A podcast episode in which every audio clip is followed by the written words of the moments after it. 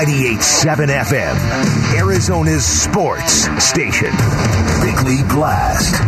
There are two myths currently perpetuated by the national media. Number one, many seem to think the Robert Sarver investigation has cast a pall of shock over the organization.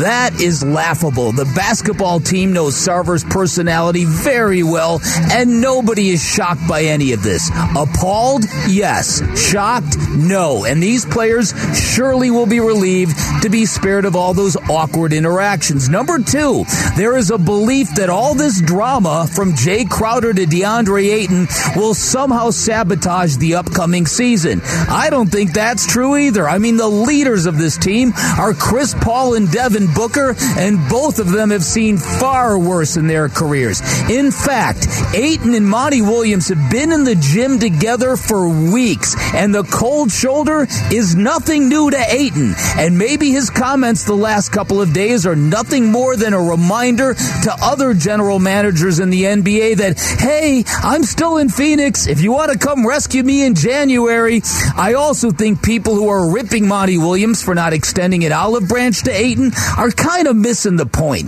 It's not about what Williams hasn't done, it's about what he is doing. And he is either telling Ayton very forcefully to grow up already, or he's done wasting his time and his energy on a player who will not change or a player who will not be here much longer. It's a dramatic stance from Williams, and it's not an oversight, folks. It is a strategy. Bottom line, if the Suns fail this season, it will not be a dysfunction problem. It will be a talent problem. Shut up, Jared, because at the moment, I fear the Suns do not have enough talent to survive a playoff series, even though we know they're really good at winning regular season basketball games.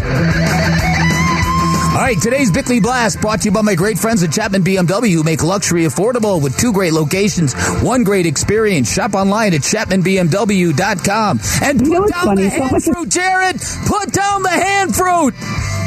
He Sorry, put it. Vinny. He put it down. All right. I'm sorry, Vinny. he put it right down his throat. Threw it down. You know what's funny? So much of media day is theater, right? When, Yeah. when we go there, everybody's got to put on a happy face and they gotta they gotta say what they're supposed to say. And then there are people who just don't do it. like DeAndre, you know, like DeAndre was like, he's not gonna act for you. He's not gonna pretend everything's okay if it's not okay. Um, I will say this though. Um, I think people are reading a lot into his words. And you know you know he obviously was upset by how it played out over the summer. You can debate how the Suns handled that and whether it was worth the sort of deterioration in the relationship it causes or it caused. Um, but the guy got in the gym. He was working all summer. I mean he wasn't like pouting and he's in great shape. That's Ramona Shelburne from ESPN on with Burns and Gambo yesterday on uh, DA's Media Day, which started this whole thing. Uh, The Media Day mood started the whole thing on Oh, yeah. Tuesday after practice. You know, the revelation he hadn't talked to the head coach. Uh, that's given this thing different life. And look, there's it's just like every subject that comes up on the Phoenix Suns or anything else we talk about. People have different thoughts. There's a lot of people think that this this is much ado about nothing. That this is a media creation, making it into a soap opera type thing. I'm not there. Uh, am I without concern about the Phoenix Suns and the f- the seemingly fragile nature of this team going into the season? Yeah, I'm concerned right Oh, now. I'm concerned too. yeah. I'm concerned too, but I, uh, to me, it's not. This is not going to be something that I, I think holds them back, unless, of course, it leads to dramatic action. I mean, I, I don't think DeAndre Ayton is suddenly going to go out there and tank or not play hard. No. Uh, so I listen. So that it, it's just it's it's a shocking departure from the Monty Williams we have sort of put on a pedestal, and that has always been the outreach guy, the family guy, the relationships come first guy. The I am I am your humble servant. That's what it is. I am your humble servant as coach of this basketball team, and this is a dramatic departure from that. And and so I again I'll say it a hundred times more. It, it there's a reason for it. It's either short term or it's long term. It's either we're done doing it that way, and now we are going to expect you to play like the play like the basketball player your contract says you are. Yes, but again, since you know we're considering all possibilities here, um, and one of those possibilities is It's still out there. January 15th, DeAndre Ayton is eligible to be traded after signing this new deal with the Phoenix Suns. Maybe there's this, I'm just saying maybe. Again, I'm not suggesting this is news or fact, possibilities.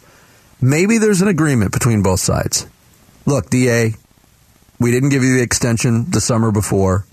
We kind of put ourselves in this situation. We know you're unhappy. Quite frankly, we're not thrilled with you either, but we could not let you walk for nothing. Mm-hmm. So let's just play ball together until January 15th, and we'll take care of your your, Who would- your request. Who would But- have had that conversation? I- James Jones, because it, wouldn't have been Monty Williams. No. Monty Williams hasn't spoken to No, him. No, absolutely, and, and yeah, Monty Williams is not you know in the position to even have that conversation Right. by granting a wish at the Except- end, at the end of a duration of time. But what that opens the door to, Bick, DeAndre Ayton has been motivated. Everybody's talking about what he did this summer, how hard he's been working, his his his shift in attitude. This is a business for me now. Yeah. you're opening yourself up. If if that's the case, again, big ifs. Let's say he averages 24 and 12 before January 15th. Is that the time you patch things up with DeAndre? Maybe. I, I and again, so if this is uh, this whole stuff about him being in great shape, I, I listen, I'm I'm tired of it. I, I want to see it. it. It's it's all. I've heard a lot of things come out of DeAndre Ayton's mouth about how he's going to do this, how he's going to do that. It, it- to me, it's all noise now. Yeah. So the idea that he's in great shape, and okay, uh, let, we'll see when these games begin. That's true. And, and we'll see what we'll see what kind of performances he throws down on a game by game basis. Uh, I I think that I, I I'm more worried about the talent level on this basketball team because they they have lost JaVale McGee, who is a key component to this basketball team. They have not upgraded the backup point guard. They do not have the off the ball scorer that they they're going to need in the postseason.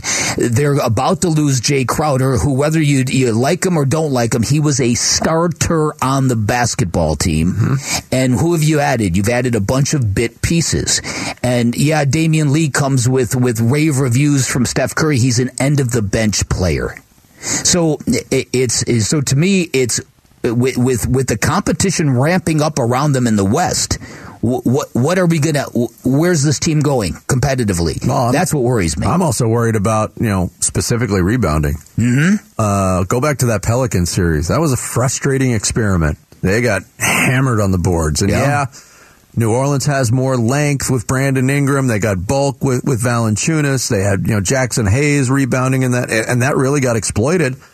Without a major change to this roster to Yeah. add those elements, to add that length of that rebounding ability, I mean, what happens in the regular season? Does it get exploited as much? No, I think everything gets more exploited in in, in a playoff series because you're seeing these teams over and over The- again. But yeah. I, that's a concern I have. I, I so there was a time when I shifted back and I said let's run it back with a with a, with a good vibe and let's forget about this Kevin Durant thing. After hearing Jae Crowder and seeing Jae Crowder and what that's doing, and after listening to DeAndre Ayton, you kind of hope that the Kevin Durant thing is still alive.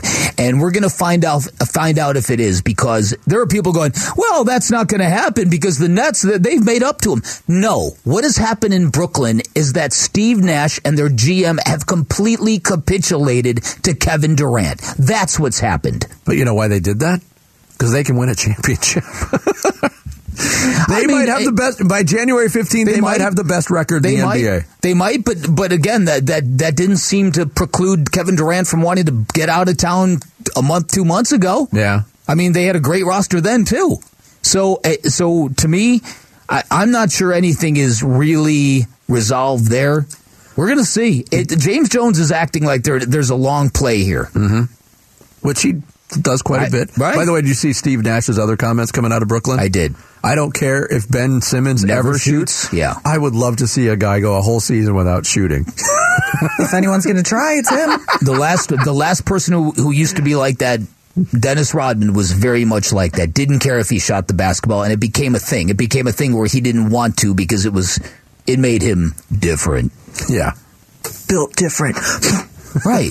Yeah. Right. That's Little emoji. You could hear more about Dennis Rodman's shooting habits in a local diner near you, where Dan will be conducting interviews and telling stories. That diner has to be empty though. Uh-huh. Have you subscribed? How creepy was that, right?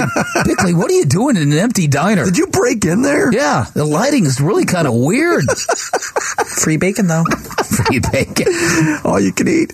Have you subscribed to the Bickley and Marotta Show podcast? Subscribe right now on your iPhone or Android. You'll never miss any of the show. It's the Bickley and Marotta podcast brought to you by Carol Royse, Keller Williams Realty East Valley. Get a higher price selling your home. Get guaranteed offers. Go to higherprice.com. That's higherprice.com. Coming up next, when the Arizona Cardinals play the Carolina Panthers, two things usually happen. A, the Panthers usually win. And B, we talk to Darin Gantt on this show from Panthers.com. We'll do it next. Love that guy. Bickley and Marotta Mornings, 98.7 FM, Arizona Sports Station. Bickley and Marotta. Dan Bickley and Vince Marotta. Bickley and Marotta Mornings, 98.7 FM, Arizona's sports station. Week four takes the Arizona Cardinals to Charlotte. Carolina Panthers hosting them on uh, Sunday. And uh, here to talk about the uh, Panthers with us this week's opponent from Panthers.com, the one and only Darin Gantt joins us here on the Arizona Sports Line. Darin, uh, good morning to you, sir. How are you? I'm doing well. How are my friends in Arizona this morning? Hello, Darin. How are you doing, my man? Ah, I'm doing great. Every everything's great here. We're just waiting to see what happens with the hurricane. Hope everybody in Florida's holding up. Yeah. You know, obviously everybody's thoughts are down there, but it could get a little messy here this weekend. Sounds like the forecast might be doing us a little favor in terms of our temporal needs as it pertains to this football game, but uh, obviously bigger concerns. Um, one of the concerns here in Arizona has been the Carolina Panthers' ownership of the Arizona Cardinals in this rivalry, and specifically with the two current coaches. I mean, Matt Rhule hasn't beat many guys, but he beats Cliff Kingsbury with a regular basis. How much has that been talked about in, in, in Carolina this week, Darin? Oh, not a lot. I, I told Darren Urban the other day, uh, my compatriot at azcardinals.com, I said, I think it's just karma for you guys breaking Jake Delhomme. It's, um, yeah, we did. Yeah, a little bit of payback there. But no, I mean, it, it has been, I, I think they have been very careful not to let anybody in this building think that they've got somebody's number. I mean, the Carolina Panthers aren't in a spot where they can take anything for granted against anybody right now, not when, you know, they've played the way they have over the last two plus years. So it, it is an interesting matchup because I think in general, when you look at what they've tried to put together on defense, they build a defense based on speed rather than power mm-hmm. and, and guys who can get to the edge, guys who can make plays out in space. And, you know, with what the Cardinals try to do offensively, it's it's kind of a good match. And so I think a lot of it has kind of been built on that stylistically. It's probably a good match for them. But at the same time, this defense is not the same as it's been the last couple of years. They deliberately tried to get a little bigger this offseason by going with a bigger defensive end instead of a 240 pound Haason Reddick on the edge tried to get a little bigger at linebacker. And they, and they played a more aggressive style last week than we'd seen from the first two weeks. So, you know, I mean, you hear coaches say it all the time, and we always roll their eyes when they say every season's different. But this season is different, so I don't know that anybody can necessarily expect the same old, same old from these Carolina Panthers. All right, how's the Baker Mayfield experience played in Charlotte, and and what is the state of this offense coming into Sunday's game? I think that in terms of Baker himself, the city of Charlotte was prepared to embrace anything. I mean, they're looking for quarterback answers around here and have been for about five years. So I, I think everybody was prepared to think, oh, okay, this is going to work great. It hasn't worked great so far. Baker hasn't been particularly good uh, to use the technical football phrase. Um, you know, he's down the bottom of the league in the 30 31 range in completion percentage, passer rating, third down percentage this year has been the biggest problem. And, you know, for a guy who walked in, didn't have OTAs, came in late right before the start of training camp, what he needs is reps in the offense. And they're so bad on third down right now that they're only averaging about 55 plays a game. And that's not enough plays a game. So it's still very much a work in progress there are moments where you see some of that old Baker, and I guess by old Baker, even though he's not old, we mean 2020 Baker, not the 21 version we saw in Cleveland. But there are moments, and, and particularly when he airs it out, throws a deep ball. I mean, he hit Robbie Anderson for a 75 yard touchdown the other week. He's shown signs of big playability. It just hadn't been very consistent. Mm-hmm. And so I think until he really gets his feet underneath him, I've always you know, kind of believe you want to give it five or six weeks at least in a season. I hate people who look at three weeks worth of evidence and say this is the way it's always going to be because how often do we get to January and say, oh yeah, those first three weeks of the season, that's exactly how this turned out. Darin Gantt from Panthers.com, our guest here on Bickley and Marotta Mornings. Yeah, you, you kind of hit on it. The offense has been challenged so far. They've yet to have 300 yards of total offense. That's a nice way to say in it. In a game. Uh, but another challenge that could arise, or maybe arising as we speak, is the condition of, of Christian McCaffrey with the quad. I mean, what, what's the prognosis for him? Uh, because I imagine those challenges offensively get a lot uh, deeper, Darin, if he can't go on Sunday. Yeah, I mean, and we don't know is the only honest answer right now. They haven't gone out to the practice field yet, won't until later this afternoon. Uh, what we know is that Christian has normally been given Wednesdays off for rest. Yesterday, he was on the report with a thigh. You know, Matt Rhule referred to it as a quad, something uh, that he was getting looked at trying to get himself right. Until we get out there on a field day, we don't know. I mean, obviously, it's a huge deal because running the ball is the one thing that's going well for the Panthers. Now, I will say, if they get in a situation where Christian's not available. They've got a better grade of backup this year in D'Onta Foreman. I mean, we saw what he did in Tennessee last year when mm-hmm. Derrick Henry got hurt. He is a guy who can be a lead back, uh, at least for a short amount of time. There's recent evidence that he can do that. And I think, you know, at this point, without knowing uh, what Christian's availability is going to be today, tomorrow, I think if you go into a game, you still feel like you can run it with D'Onta and Chuba Hubbard as a change of pace guy. Uh, Um, and we'll see how that works. Obviously, neither one of those guys is Christian McCaffrey. Very few people in the league are. Uh, but Christian is a guy, when he's out there, he can change things. And, you know, the fact that they've been able to move the ball at all the last two weeks is, or three weeks is almost exclusively on Christian because uh, he's been the one thing that's worked mm. so far. Right. Uh, okay, let's, um, I want to talk about Matt Rhule because there was a time when he came out of college, he was considered to be, okay, this guy is the, the hot new thing in the NFL. Obviously, um, a, a, lot of great coaching prospects um, are, are, sunk with their talent level. What is just the vibe of this football team at this stage of his tenure going into this game?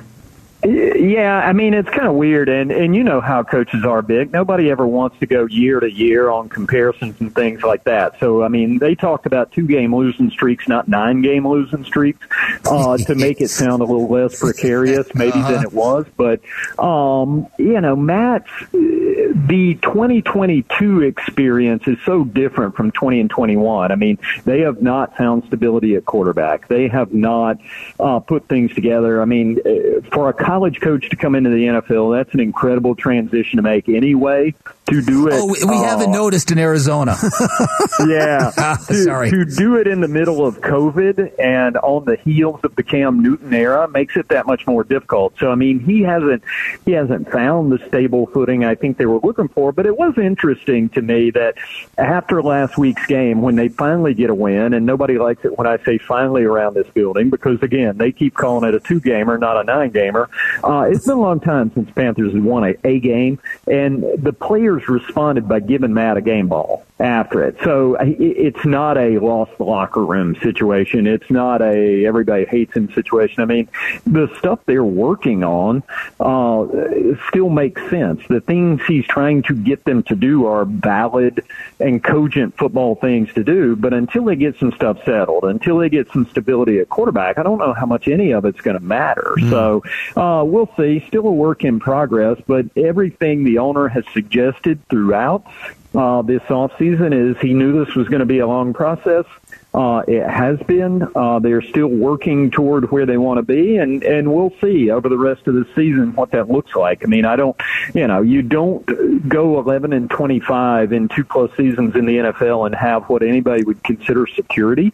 But I, I think at the moment they're still waiting to see what this thing looks like in another month, two months. You know, his name has shown up on the candidate list for Arizona State. Yeah, there, I'm just, just, and he's rebuilt two programs uh, in his uh-huh. college well, past. I'm just saying. I just appreciate that you guys said Arizona State to differentiate it from ASU, which, as we all know, all us football cognizant, all of us know that ASU means Appalachian State That's University. Right. That's right. That's the true football school. That's where uh, you know we go win big games and get on TV and make people happy, unlike the other one out there in the desert. I saw that tweet and made me laugh out loud. Twenty-eight Darin. to three, Darin. no, we're not talking about James Madison. We're talking about forty right. points in the fourth quarter against UNC. We're talking right. about hail mary to win a game right. against Troy State. We're talking about Texas A&M. I don't I was out. I was watching Farm Aid last weekend, so I didn't see the James Madison game. It does not exist. I don't think anybody has played more exciting games than, than Appalachian State this year. That's that's certainly the case. Every week it's something I would with them. prefer a couple boring ones, especially if we were winning. Darin, always good to have you on the show. Thanks so much Be for well, your time brother. today. See y'all. Take care, Darin Gantt, Panthers.com. He joined us on the Arizona Sports Line. Coming up next, a recipe for success for the Arizona Cardinals could boil down to three words. Run, Kyler! Run! Run! We'll get into it next. It's Bickley and Marotta Mornings, 98.7 FM, Arizona Sports Station.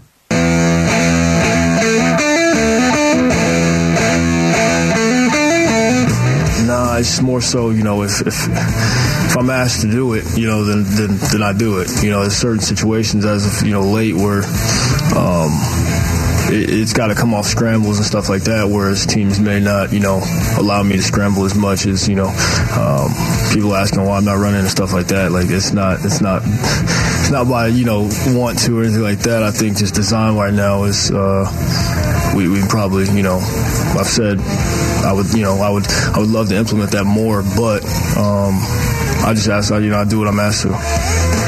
That's Kyler Murray yesterday talking to the media on uh, his lack of production in the run game. That was a pretty good scramble he did there. Right That there, was a pretty good scramble. He was running around the pocket for 20 seconds on that re- response. the more I think about Mm-hmm. this subject and the more I listen, like, uh, uh, you know, it's the second or third time I've listened to that soundbite in particular. Okay.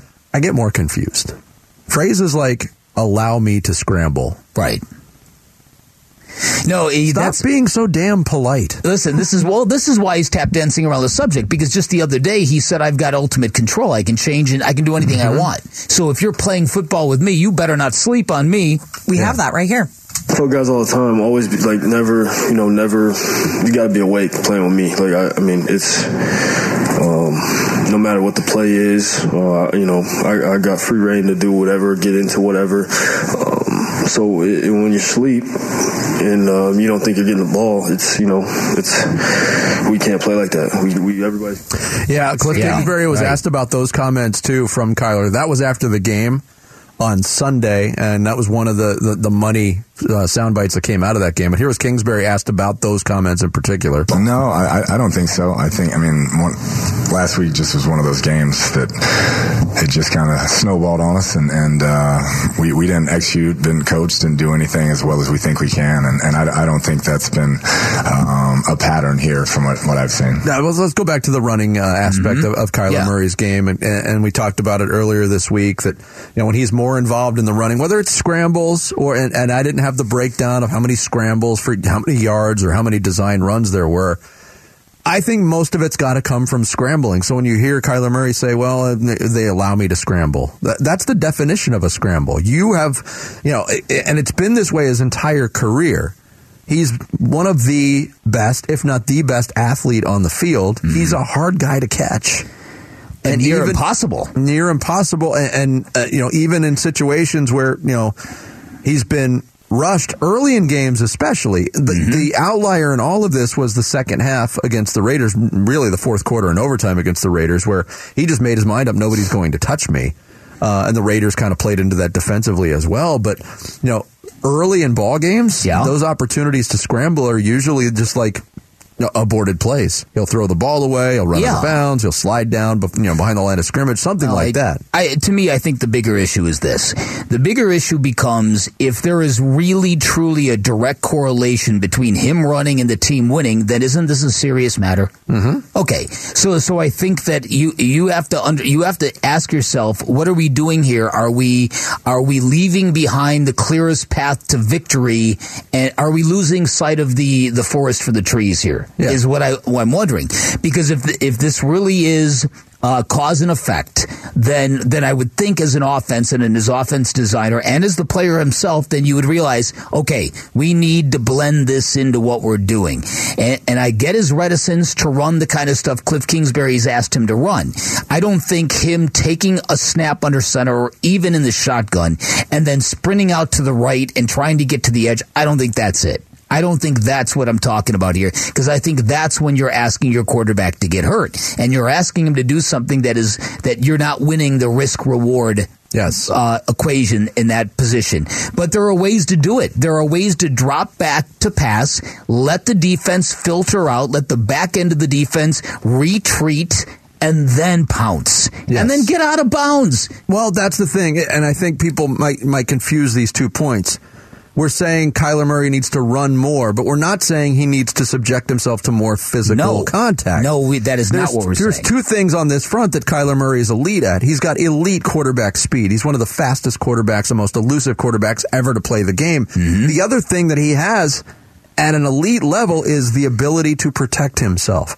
So it's not about maximizing, making a 10 yard run into a 15 yard run by No. lowering his shoulder. We don't need that. It's about stretching out the defense. Exactly. And, and the way this is affecting the pass game as well, and yes, game flow has a lot to do with it, but I'm looking at numbers, and we've talked about, you know, the dink and dunk nature of the Cardinals offense now for several years, pretty much since the Kingsbury Murray era started.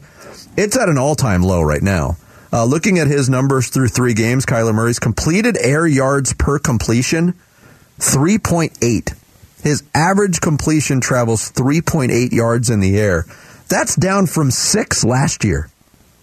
That's less than the distance between me and you guys right now. Yes. Yards per completion, 8.7.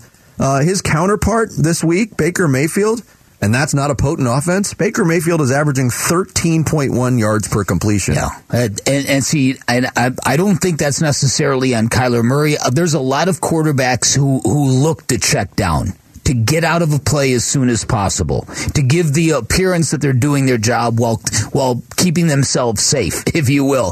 I, I don't think that's what Kyler Murray's doing. I do think though that, that there there needs to be plays called that are that are built on gashing teams in the middle of the field. Now mm-hmm. there might be a hidden secret here. The the hidden thing that we've talked about for two years is maybe he doesn't see the middle of the field that well. So maybe maybe that that the, that that realm of that subset of plays is not something that that they dabble into because of that. I, I hope that's not the case. That would that would be a bad deal. In fact, if that were the case, I would have been very reticent to give this kid the contract. If he, because he, if he, if he doesn't see the field now, he's never going to see it. Yeah, and then look at the, you know the spray chart again for Hollywood Brown last week. He had 14 catches, 13 of them were, were to the left side, mm-hmm. which you know had been an issue with DeAndre Hopkins Yep. in the past. Cliff Kingsbury was asked about that. Hollywood being on the left side uh, almost exclusively. Yeah, we're going to move him around. It's, it's just a comfort level right now. You know, trying to learn all four spots. I don't want to overwhelm him, so we're trying to maximize um, what he can do right now. But yeah, as this goes on, I expect to be able to move around and, and use him in different different uh, ways. The point being, there's a lot of stuff that's holding this offense back right now. I mean, you could have practiced many more is- and or played Yeah. preseason games to get him used Right, to that. and how many years has he been in the league? And he could have practiced. Listen, that that's the kind year. of stuff that just yeah. I mean, that's that's that's that's crazy fuel for this fan base. It's the stuff they hear that makes them nuts. We'll, we'll, we'll be able to use him at the best of his ability as the season goes Right, on. he'll be a lot better. What, in week halfway through the year? About Like- week seventeen, we'll we'll we'll move him to the right side. Yeah, that it, that's nonsensical. And- well, he'll probably move in week seven because DeAndre Hopkins will have right, the left side. Right, exactly. Have you subscribed to the Bickley and Marotta podcast? Subscribe right now on your iPhone or Android. Never miss any of the show. It's the Bickley and Marotta podcast. It's brought to you by Carol Royse Keller Williams Realty East Valley. Get a higher price selling your home. Get guaranteed offers. Go to higherprice.com. That's higherprice.com. Coming up next, D-backs coming down the stretch. Final week of the season is here. We'll talk to the president and CEO of the Arizona Diamondbacks, Derrick Hall, next. It's Bickley and Marotta Mornings, 98.7 FM, Arizona Sports Station. The president He's the president and CEO of your Arizona Diamondbacks. Hail to the chief. Derrick Hall. The president Now pitch. Swing, ground ball to short. This should end it. Perdomo's got it, and his throw to first in time, and the ball game is over. Diamondbacks win it by a final score of five to two. It took him ten innings to get there, and for Mark Melancon, he secures his 18th save of the season. Chris Garagiola on the uh, final call last night. D-backs get a nice 10 inning win over the Houston Astros. They split in Houston, move on to San Francisco as the uh, final week of the season is upon us. And here uh, visiting us for uh, his Thursday chat, Derrick Hall, president and CEO of the Diamondbacks, joins us here on 98.7 FM, Arizona Sports Station. Good morning, Derek. Good morning, guys. Yeah, it's a good morning indeed. I mean, uh, enjoyed the game, and we're I'm watching our building recover right now from a Bad Bunny concert last night. It was over the- fifty thousand people here. It was the first question I was going to ask you, D, because there were lines that I've never seen before the day earlier for people shopping for merch. And, and I heard from my daughter last night that the scene was crazy down there. It, it was it was insane. Um, yeah, and it, and it did start a day before. And these, I got to tell you, these concert goers, they were so well behaved first and foremost, and and we were ready. And our group did a did a really nice job, and all of our staff really, you know, they volunteered, they helped out. I did what most leaders would do. I said good luck to everybody, and I went home. um, but, but they did a they did a great job by all accounts and by all reports. Uh, but but it was it was awesome, and and this is such a good place for you know for a show, and we're we're of course booking more and more non baseball events here, and and so it's nice to pull them off. All right. Yeah, I was going to ask you how the show was, but you answered that question, Derrick. I hear it was great, Vince. I love that. Uh, last night's win, it was a good win, and, and it was anticipated too. And you got two of the best pitchers, uh, you know, in the game going at each other, and Zach Gallen and Justin Verlander. And for you know, for the D-backs to win a game that Verlander starts, that is no small feat with the way he's pitched. I mean, uh, what does that mean to this team uh, if you can bottle it and move move forward on something like that? Yeah, I think it's another positive step forward. Uh, you're looking at probably the Cy Young Award winner um, for the AL and having a sub two ERA and then quickly putting two runs up and, and Gallen just, you know, battling him. And it was such a good pitcher's duel, which I, I prefer. Uh, it, it went a lot later than we had hoped, but, you know, the, the outcome was a good one. But I do think it, it does provide uh, a lot of uh, confidence for these guys. And again, you look at the the players that that were so impactful last night, and from a defensive standpoint, eh, McCarthy and Varsho, and offensively, McCarthy does it again. You know, and, and Walker continues to produce. But I, I was very pleased, and I think our guys showed that they were ready for him.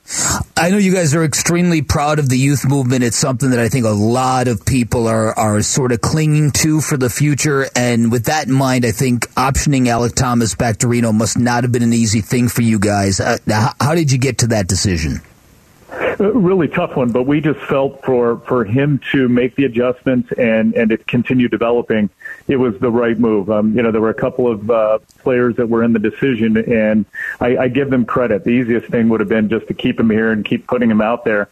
And he had the perfect attitude of, you know, basically, I wasn't expecting this, but I understand it, and I'm going to go bust my tail. And he did. You know, he went he went down and played right away. Uh, had multi-hit games in his first two. So I mean, he's he knows that that he's going to have a long career here. He also knew he had to work on some things to get back to what he looked like when he first came up. And uh, it's all part of the maturation, all part of the process. And when you have three other guys that are playing or could play every day out there at any of those positions, you do have the luxury of of optioning a guy like that down just for his own development. Derrick Hall, President and CEO of the Diamondbacks, our guest here every Thursday on Bickley and Marotta Mornings. Uh, we've talked so much in our conversations with you and, and, and Bick, even asking about the youth movement right there. Uh, it's also a pleasant surprise when you can get a guy who's labored in the minor leagues for so long to come up and make a contribution. But that's Stone Garrett's story. Uh, he's been good for you guys. I mean, how much thought and, and talk has there been uh, put into what, what Stone Garrett's future is with this team? Yeah, you, you're right. And Vince, we had to see what what he was all about, and I'm glad he's had his opportunity. You know, hitting over 300 all season at, at this level, and anytime we're facing a lefty, he's in there, and he's also shown that that he can play pretty good outfield too. But um, he's done a great job, and and he certainly has a ton of confidence when he steps into the batter's box. I think from a, a right-handed standpoint, it was ob- obviously. A, uh, we, we, we lacked, uh, I, I think, any sort of threatening presence there for so long. And then the acquisition of Rivera and then the uh, bringing up of, of Garrett Stone or Stone Garrett, it's uh, those guys have proven that we now have some right-handed options, especially off the bat. But I think you're right. Garrett's been uh, he's been good. He's he is um, he's proven us that he can fill a roster spot up here. And again, we had to see if if he could, and he's proven that he belongs here. And I've I'm very happy for him. He's such a great story, as we all know. There was a time at the beginning of the month when I couldn't believe that you guys, it looked like you were closing in on making a run to get back to 500. I know some of the players even said that that was a stated goal, and ever since it's kind of been a rocky road. That being said, how important is it to finish strong in these final series against the Giants and the Brewers? Yeah, it's important. I mean, here we are, I think, five and a half back of the Giants. It would be nice to to catch them. That'll be difficult to do, especially playing up there. But I, I think finishing strong will will say a lot, and it'll it'll certainly give us the momentum going into the off season. Um, again, these guys love to play. They're not they're fearless. They're not scared of anything, and I, it's good for their development. But we're finishing at, at two tough places, and the Brewers could be right in the thick of uh, of, of their playoff hope. So um, these will be two tough series, six games that are that are going to be tough. But I I'm thrilled that you know we're at 72 wins right now. It's a 20 win improvement over last year. I wanted to get to 500. Certainly, I think again we look back and if we hadn't had some woeful times with the bullpen that were that were rather consistent, we'd be battling for a playoff spot ourselves right now. So you know we have some work to do in the off season, but it's nice to see that we have so many youthful options to come up here. I think even from a bullpen standpoint, and then when you're looking at, at holes that we might have to fill in the rotation, we have options again too. When we've seen what these guys can do, whether it you know is Henry or Nelson or um, you know we've got guys down below that haven't even come up here yet, like Walston and Pfaadt. I mean, we've we've got really good, really good options. Derrick Hall, our guest here on Bickley and Marotta Mornings. Moving away from the team for a second and, and onto the sport. Last night we saw Aaron Judge hit uh, his 61st home run to tie the American League record of Roger Maris. And, and Roger Maris Jr. was there in Toronto and he spoke out after the game and said, Hey, if Aaron Judge gets to 62, I'm calling on Major League Baseball to make that the official record. And, and you know, people have different thoughts on, on, the record, and it means different things to different people. But what are your what are your thoughts on that subject, Eric? Yeah, no, I, I think it's great. I think for his family to have, have said that and, and been so outspoken is a good thing. I mean, I'm excited for Aaron Judge. I'm excited for the sport and, and what it's done too, whether you believe it's the number or, or you don't. It, it just showed the, the enthusiasm for not only the Yankees and a, and a really good player, but everybody was focused on it, and it's a lot of fun. When you look back to uh, after the strike that we had, you know, years ago, I think baseball recovered because of the home run watch, obviously with McGwire and Sosa, and we were all glued to the TV. This had that feel, and for him, you know, it says a lot about him when he could have taken a day off the day after that they had, you know, uh, celebrated. And he said, no, we have a lot of work to do still. We have a lot of winning to do. I want to be in there. And of course, getting 61 on the road, I'm sure he would have rather done it at home, but that's the kind of player he is. It was more so, I want to be there for my team. I think it's great for baseball. All right, yeah, and and also turning this thing and looking forward here. Um, what else do you think this organization needs to focus on to complete the loop? I, I know we, obviously the bullpen um, is something that's going to be addressed in the offseason. Uh, the outfit, the the nucleus of young kids is a given. Where else do you think this organization needs to hone its focus? Yeah, we got to continue to develop from within. I mean, Bick, we've done a nice job of it, and and you know we have to keep pushing ourselves, and we have to continue to draft properly, and and you know have have strong international signings because it is working. The improvement in our farm system that has to continue being the focus and the priority. But if you look at the major league roster, of course we're going to look to fix the bullpen. We're we're we're going to have great competition in spring for those rotation spots, um, and, and the bullpen. I think the entire pitching staff there's going to be great competition we always look for ways to bring in veterans to fill the roster to, to have an influence, especially with such a young team. But I, I want this young team to really take ownership uh, of the roster and feel like it is their team. You know, too often you have young guys that come up and, and they don't feel like they can speak up or that they can show that leadership.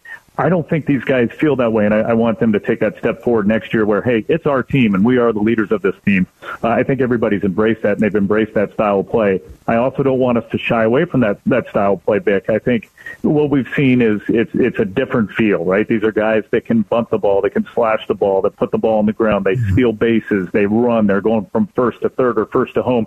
I don't, I don't want that to stop. I want that to continue and improve, and, and we need to enhance that. Derrick, always good to talk to you. Uh, we will chat again to wrap this whole thing up next Thursday. You got it. I look forward to it as always. Thank you, guys. Thank you, D. Thanks, Derrick. Derrick Hall, President, CEO of the Arizona Diamondbacks, our guest every Thursday here on Bickley and Marotta mornings. Every morning at 9 o'clock. We take a look at what's going on on social media through Twitter. It's called Social Studies with Sarah Cazell, and it is next here on Bickley and Marotta Mornings, 98.7 FM, Arizona Sports Station.